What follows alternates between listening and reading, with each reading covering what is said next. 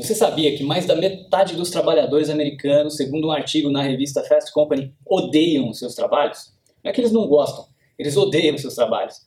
E alguns dados mostram também que mais de 80% das pessoas estão desengajadas nos seus trabalhos. Ou seja, não estão de fato empenhados em atingir resultados, em fazer um bom trabalho, em conseguir conquistar as metas da organização. E no livro As Quatro Disciplinas da Execução, o Sean Covey, da Franklin Covey, é, ele conta para nós quais são os principais inimigos do engajamento, aqueles fatores que geram desengajamento na sua empresa.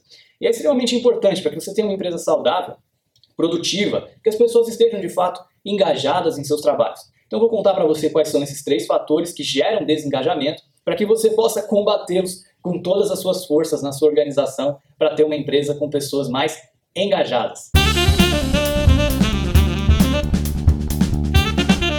Fatores interessantes que ele nos conta é que quando as pessoas estão engajadas, você deixa de ter uma empresa que é dirigida pela autoridade, ou seja, pessoas que fazem as coisas porque alguém mandou, porque alguém disse que tinha que fazer, porque alguém deu uma ordem, para pessoas que fazem as coisas por paixão. Então são empresas que deixam de ser dirigidas por autoridade e começam a ser dirigidas por paixão. As pessoas fazem as coisas porque elas escolhem fazer, porque elas querem fazer e atingir os objetivos da organização. O primeiro grande inimigo é a anonimidade, que é aquela ideia de a pessoa sentir que ninguém sabe quem ela é, que o que ela faz não é importante, que o líder dela não sabe muito bem, não se interessa sobre ela, não se importa com ela, que ela é só mais um número na sua empresa, que ela não representa alguém que faz diferença, alguém importante. Então é extremamente importante para que a pessoa esteja engajada, que ela sinta que ela faz diferença na sua equipe, que ela sinta que ela faz diferença na sua organização e mais do que tudo, que ela sinta que ela é importante para você.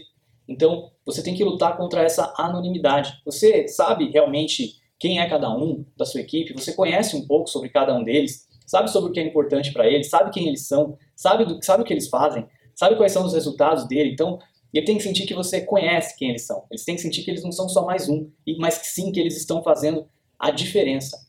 Eles têm que sentir que eles não são apenas mais um na sua organização, mas que são pessoas importantes que estão fazendo diferença. O segundo ponto que ele fala está extremamente relacionado com o primeiro, que é a irrelevância. Então, no, no primeiro a gente falou que a pessoa sente que ela não é importante. No segundo, ela sente que o trabalho que ela faz não é importante ela não consegue ver de que maneira o trabalho dela contribui para o resultado geral, para o resultado final.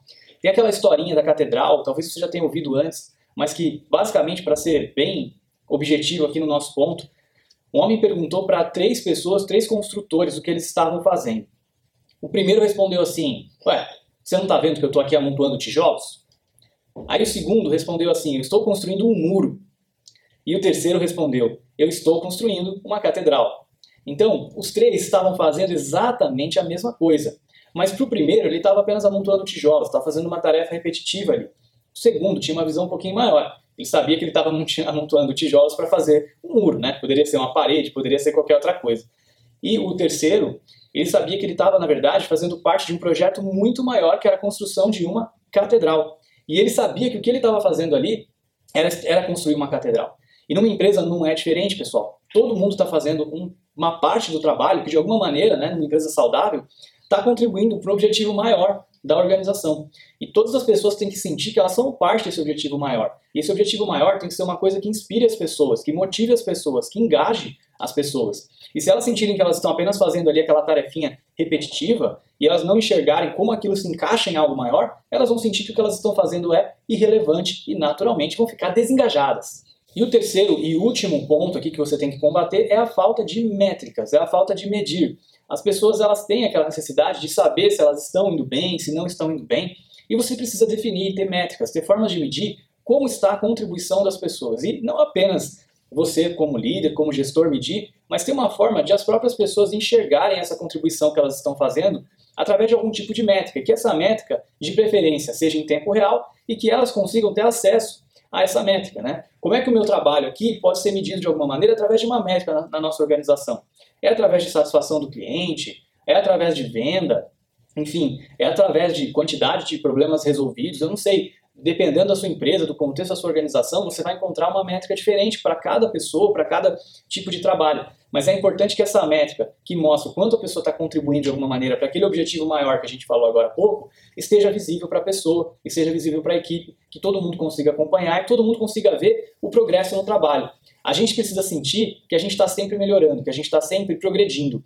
Todo mundo que se sente estagnado, que sente que não está melhorando, se sente desmotivado também. Então, por isso que essas métricas de contribuição são tão importantes e é por isso que elas têm que estar visível e as pessoas têm que conseguir enxergar como é que elas estão evoluindo de maneira simples, fácil e rápida. Então, essas foram três grandes dicas para que você consiga melhorar muito o resultado na sua organização. A gente não faz nada sem a ajuda das pessoas. E pessoas engajadas são pessoas que fazem 10 vezes, 100 vezes mais do que pessoas desengajadas. Então, antes de pensar em aumentar a sua equipe, em contratar mais gente, primeiro pensa se as pessoas que você tem hoje estão engajadas, estão de fato dando o seu melhor. E se elas não estiverem, pense sobre esses três pontos, reflita sobre esses três pontos que você com certeza vai conseguir fazer muita coisa para melhorar o engajamento dessas pessoas na sua organização.